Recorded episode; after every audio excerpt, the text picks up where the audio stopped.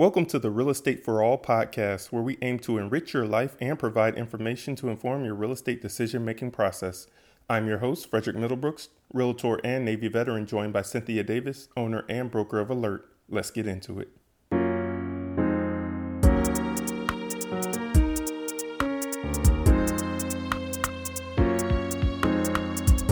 All right, we're back talking about tips for improving your home's curb appeal. Several tips that we have here uh, for the bullet points being clean your house, a new coat of paint, a well manicured yard, and repair the roof.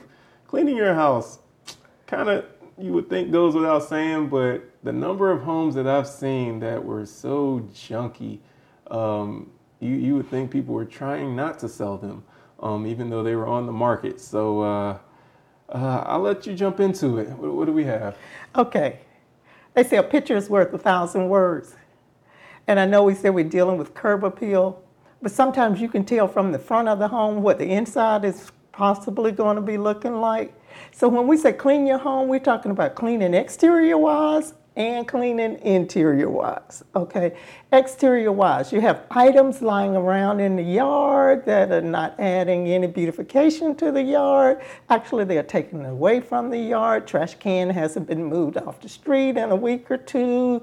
You just have things uh, that are going on in the yard that it needs to be spruced up. So what we say is is when your home is on that market before it gets to the market prepare it for the market. And how are you going to prepare it?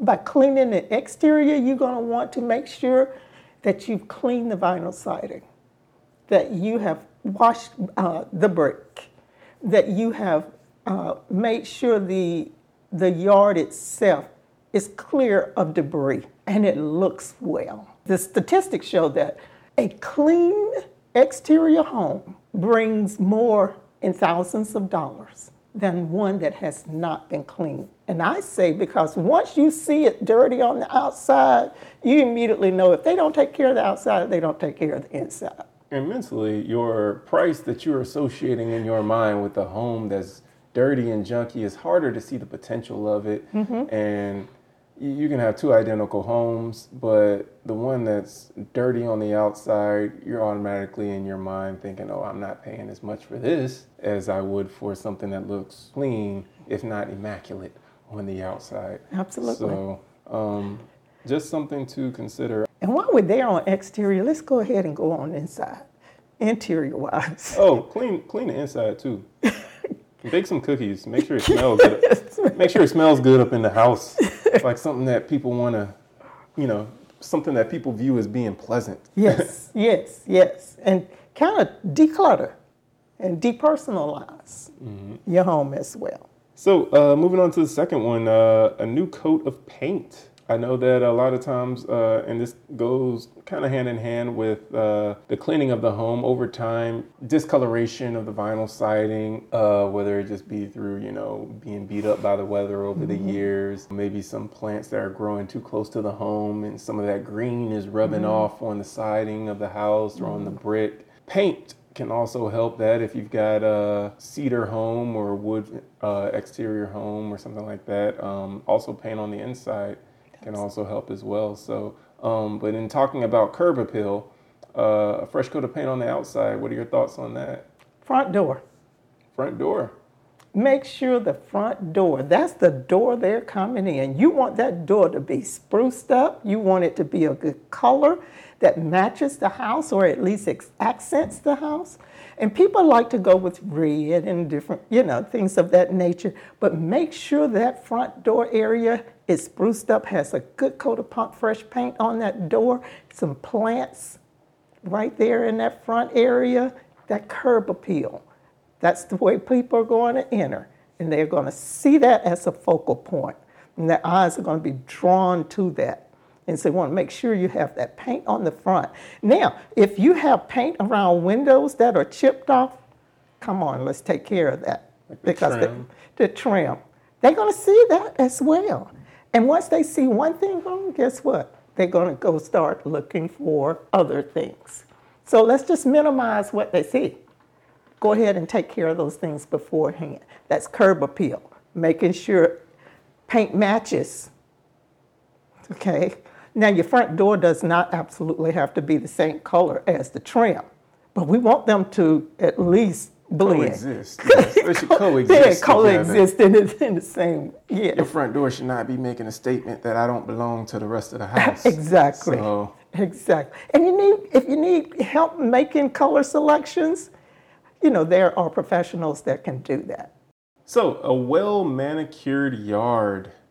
It doesn't have to be uh, anything that's professionally landscaped, but cut your grass. Cut your grass. Cut your grass, trim your bushes. If you've got vines growing up on the side of your home, pull those vines off. For one, it's not good for your house to have vegetation growing on it and possibly in it because a lot of times the roots and things of those vines can find their ways into the cracks of the bricks and everything like that. So trim your hedges and uh, cut your grass. If you have an edger, edging up your driveway, the sides of your driveway, it really makes a difference in uh, how clean and how neat it looks when you have a driveway that's edged rather than grass that's partially, even though it might be low, is partially overlapping.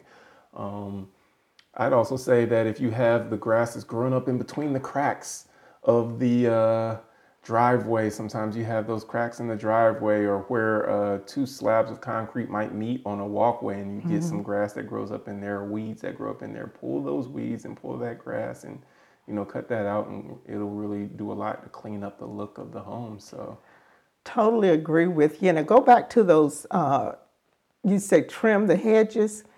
Get them down below the windows. People look at it for safety reasons that they want them down so that they can see around when they're walking up to the house. If your hedges are up over your windows and they're bushy too, then you have another concern that pops up. You know, do we have wood rot and things of that nature? So curb appeal, maintain. Lastly, I also say um, there's a certain distance that you don't want your bushes and shrubs growing up to the home. If your your bushes and everything are touching the house as they're growing, um, that's something that can also lead to uh, termites and you know having an infestation with bugs and stuff like that. Because if you have bushes and stuff that's growing up next to the home, whatever part of that's touching the home, um, and this is information that I received from a termite inspector. Uh, they use that as a bridge to just get straight on into the home. And so, if you do have that, uh, trim those bushes away from the house so that none of your vegetation is touching your home. All right, lastly, we'll get to the roof repair. Um, obviously, you want to have a good roof on your home, but uh, what does it have to do in terms of curb appeal? Because people will stand from the street and say, the house needs a roof. I see missing shingles. They have some moisture issues. Take care of those things. That's curb appeal. That's from the curb. They can look up and see that roof. And so have a roofing uh, professional to come out and take a look at that roof and see if there's some missing flashing or whatever is going on, or shingles. Or sometimes, you know, there was a roof repair and you didn't repair it back with the same color of roofing, or it was over time and you have a different shading of roofing. So those are items that you, other people see. roof discoloration from a roof that's been up there for a while, especially if you have uh, trees hanging over your roof. Um, sometimes you'll have leaves that fall on your roof. Uh, that's not sightly.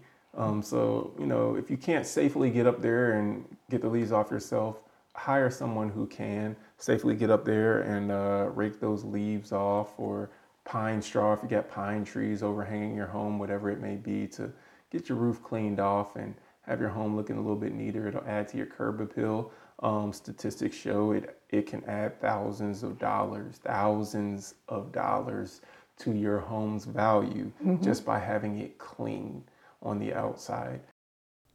Thank you for tuning in. Please like and subscribe to the podcast. Rate us and review us, good or bad. Let us know what you like and how we can improve. Cynthia and myself are affiliated with Alert, a licensed real estate brokerage and real estate school. So, whether you're looking to buy and sell a home or become a licensed salesperson or broker, we hope you'll give us the opportunity to help you achieve those goals.